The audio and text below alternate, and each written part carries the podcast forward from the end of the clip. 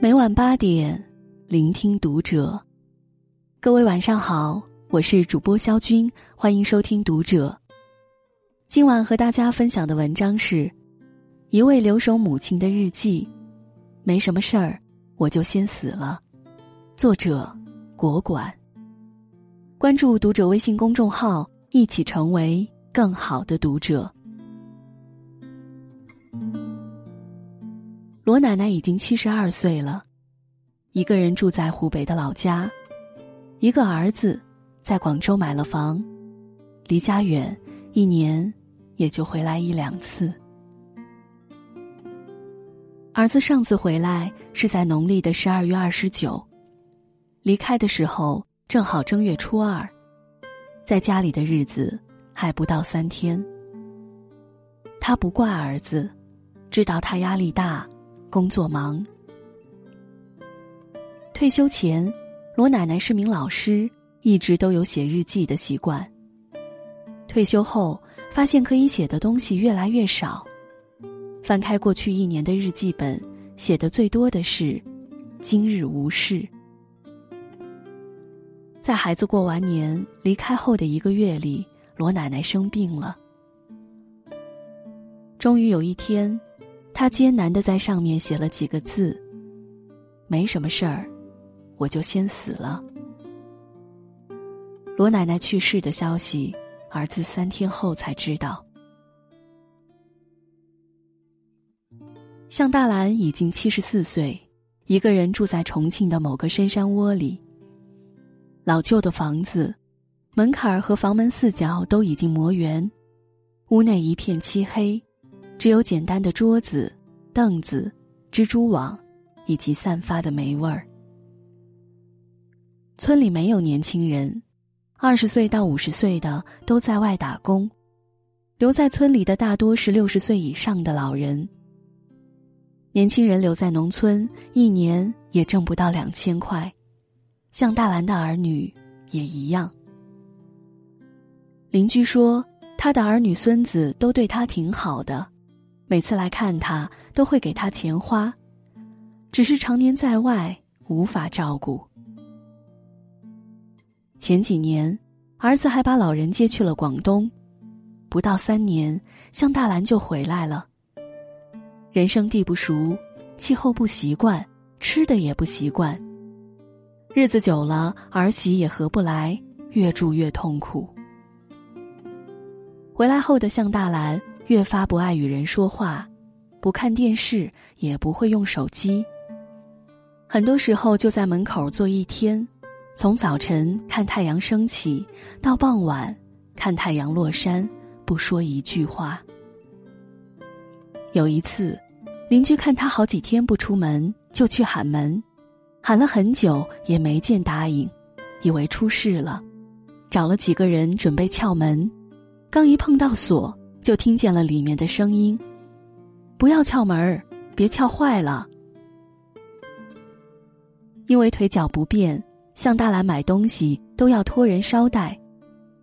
七月十七日这天，他给了邻居十三元钱，请他买十元药酒、三元止痛片。七月十八日，他的侄子端了碗豆花过来，喊了几声也没有反应，想到老太太不爱搭理人。侄子又端着豆花走了。七月二十二日，邻居带着药酒、止痛片来找向大兰，喊了半天又没见答应。另一个邻居说，向大兰已经三四天没出门了。村长、村支书和向大兰的妹妹随后赶来，撬开门后发现，向大兰吊死在门头，脖子里缠着绳子。肚子鼓得老大，屋里弥漫着一股臭味儿，是自杀。邻居说，这一辈子受的罪算是到头了，死了也就解脱了。在农村，这样的事件到处都有。出门一把锁，回来一盏灯，几乎是他们生前的最真实的写照。就像围绕他们的大山一样，永远看不到尽头，看不到出路。他们的孤独与寂寞同样是无穷无尽。死亡反而成了解脱，成了救赎。王师傅是安徽蚌埠的一名退休工人，六十多岁，早年离婚，一个人将两个女儿抚养长大，一个嫁到了外地，一个在本地。老人独自住在一栋居民楼的楼顶，和周围人很少来往，也很少说话。邻居的印象是深居简出、寡言少语。可能是害怕孤独，家里养了近十条狗。有一天，楼下的马师傅发现不对劲儿，楼上的灯整天整天的亮着，也没关过。家里的狗一开始还汪汪叫，这几天却不叫了。楼下的大妈说：“已经好几天没看王师傅出来买粮、遛狗。”大家觉得可能是出事儿了，于是报警。民警和老王的女儿都赶过来了，门被反锁，打不开，只好联系开锁公司。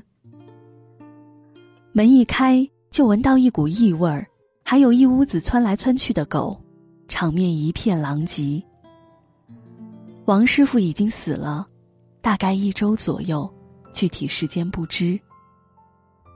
有人猜测，王师傅死后，狗开始叫，想叫醒主人，却发现主人再没起来。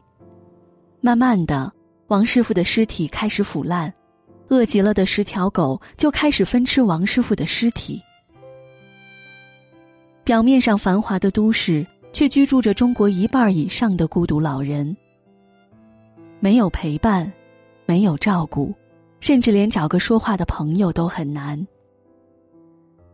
他们徘徊于公园，行走于河边，最终在没有黑暗的城市里等待死神的到来，悄悄离去，没人发现。很多人不知道，年迈的父母是如何生活的，或者，当我们感叹岁月像把杀猪刀的时候，他们却抠着手指。度日如年。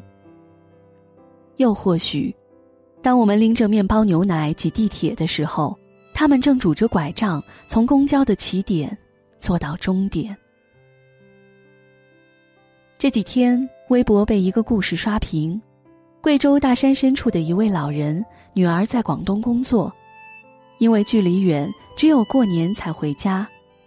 出去工作了五年，就回了五次家。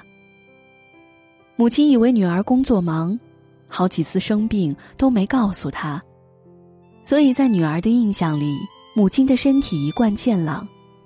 她不知道母亲一直患有心脏病。过完年，女儿又准备去广东，离别前，母亲还对她说：“女儿，放心，妈妈身体很好。”在一个平常的深夜里，母亲悄悄的去世了。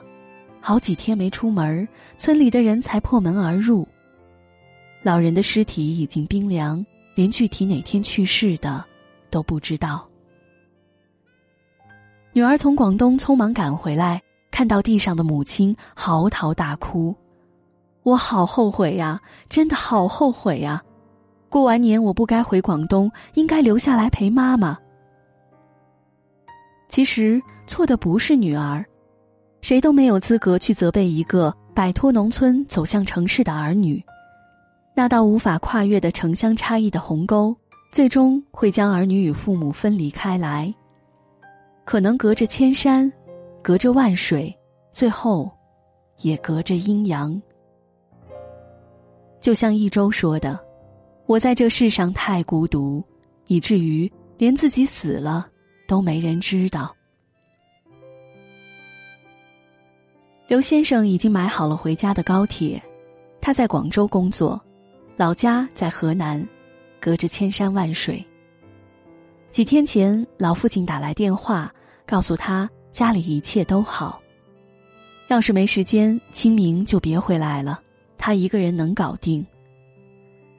儿子笑了笑，告诉老父亲，最近不忙，已经买好了回去的高铁，一放假就回家。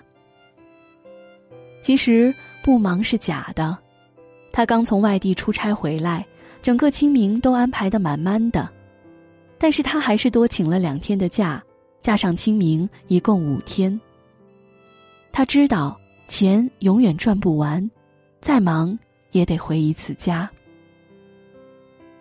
他曾问过自己，如果和父母分隔两地，每年能回去几次，一次几天？中国人的平均寿命是七十二岁。就算父母超出十三岁，活到八十五岁，算一算，这辈子你到底还能和父母相处多久？如果一年就春节回家一次，一次待七天，除去聚会、应酬以及睡觉和上街购物，真正能在家里陪父母的时间还不到两天。这么一算，在余生剩下的日子里，陪父母的时间竟然不足一个月。算完，不禁哽咽。远离父母，有时候是身不由己。或许我们能做的事，仅仅是趁着父母还健在，趁着我们还年轻，多回家看看。对年迈的父母来说，这就足够珍贵了。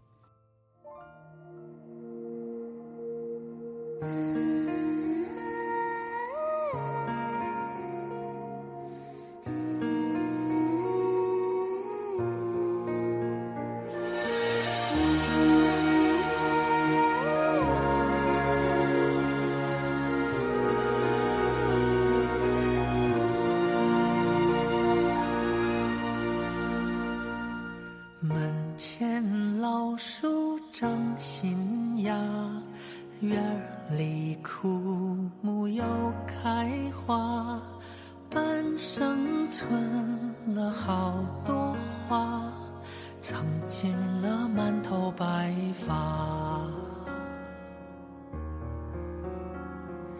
记忆中的小脚丫，肉嘟嘟的小嘴巴。一生把爱交给他，只为那一声爸妈。时间都去哪儿了？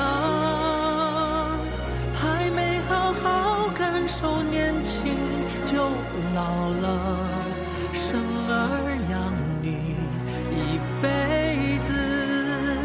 满脑子都是孩子哭了笑了，时间都去哪儿了？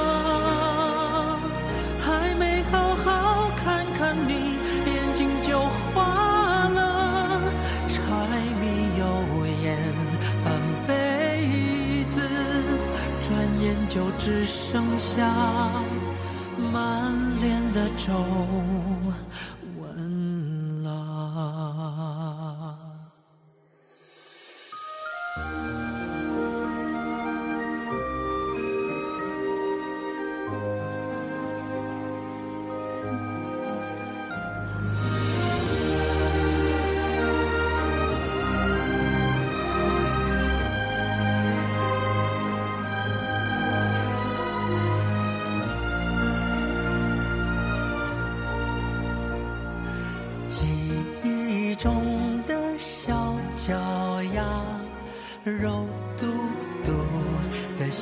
嘴巴，一生把爱交给他，只为那一声爸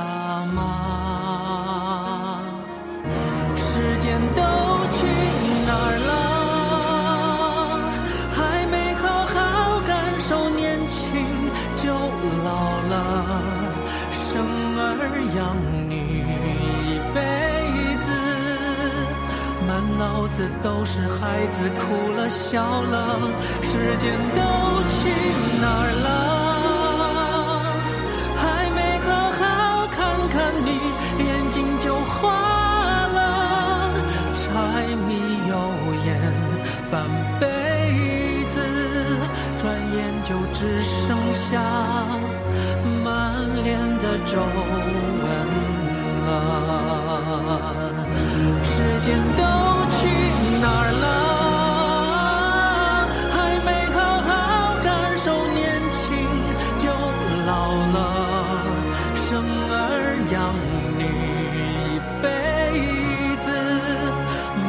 子都是孩子，哭了笑了，时间都去哪儿了？还没好好看看你，眼睛就花了。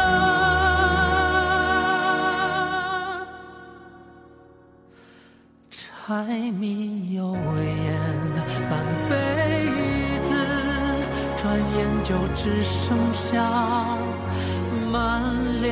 舟